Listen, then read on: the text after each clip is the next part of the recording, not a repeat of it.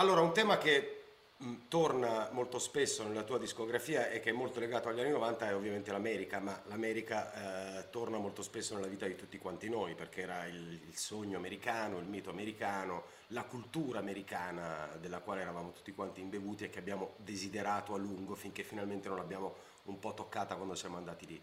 Eh, Nord, Sud, Ovest, Est è un disco che parla anche molto di questo. C'è un verso che dice forse quel che cerco neanche c'è, che forse è la paura che quando vai a toccare il sogno con un dito ca- caschi a pezzi. Mm, raccontami un po' il mito americano per te quando hai iniziato a scrivere quei pezzi lì.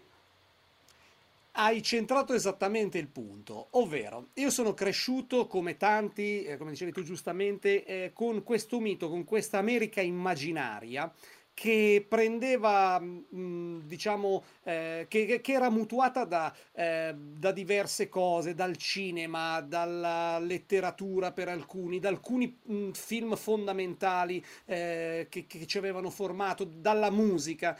Io in quella fase, diciamo, per me l'America, eh, scoprire l'America è stato... Eh, è passato, cioè è, è, un concetto che è passato attraverso eh, Springsteen fondamentalmente, ma anche attraverso alcuni eh, cantanti considerati tra virgolettissime minori, tra i quali per esempio eh, Stan Ridgway che era il cantante dei Wall of Voodoo. Io eh, negli anni Ottanta avevo avuto questo innamoramento che continuo ancora oggi perché continuo a seguire le cose che fa con sua moglie Pietra Wexton, insomma.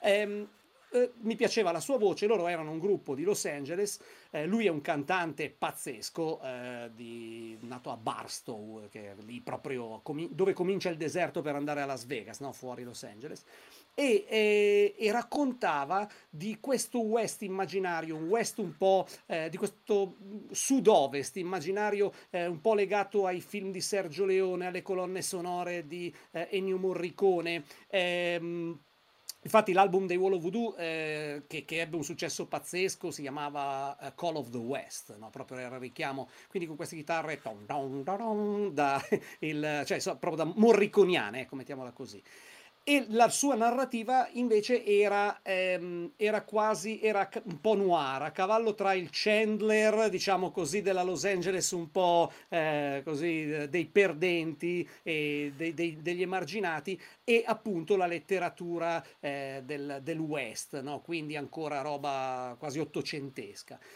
con questa eh, immagine del, del, West nella testa dell'America della provincia, eh, io vedevo, io vedevo, associato a quello anche il mito della libertà individuale, del partire verso gli spazi eh, immensi ed infiniti. Era un po' eh, l'epica di Easy Rider del film, no? eh, dove a un certo punto c'è questa bellissima scena di, di Peter Fonda che butta via l'orologio no? e, e, parte in sella questo chopper insieme a Dennis Hopper eh, alla, alla ricerca di se stessi o alla ricerca di chissà cosa.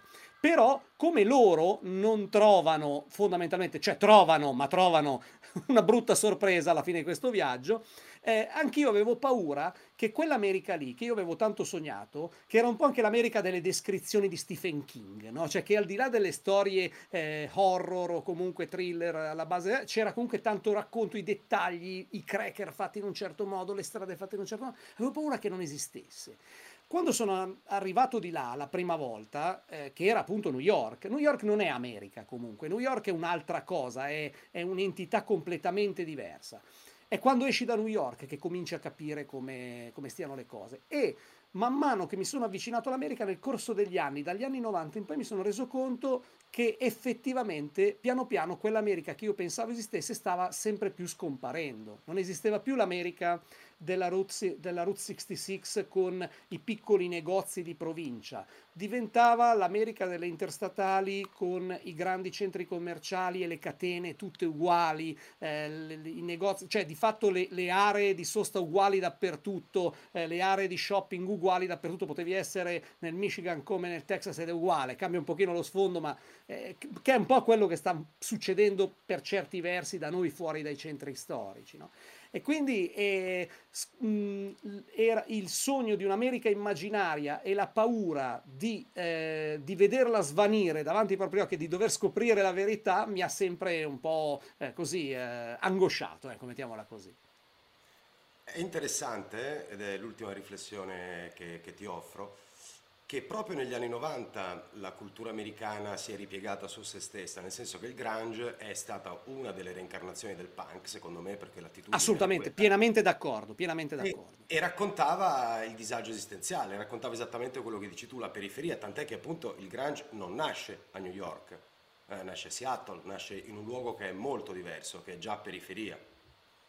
Assolutamente e il grunge nasce giustamente ehm, da, con delle radici pesantemente piantate e solidamente piantate nel punk, piantate nei Black Flag, nei Pixies, in tutto un mondo che, eh, che poi è stato anche riconosciuto dagli stessi, insomma, eh, da, da, chi ne ha fatto parte no, di quel mondo lì del grunge.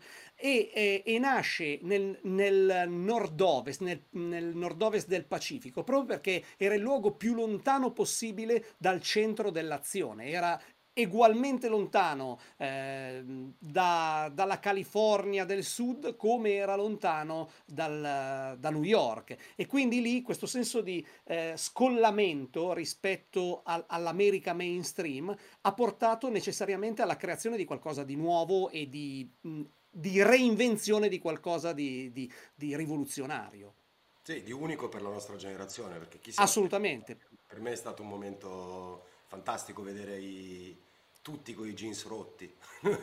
cioè, sì, ma, ah, ma, è stato anche per la musica. Tu pensa, eh, io avevo amici che suonavano heavy metal per dire che erano andati nella Los Angeles, capitale del glam rock, del hair, hair metal, no? Come lo chiamavano quello, cioè i Motley Crue, tutto.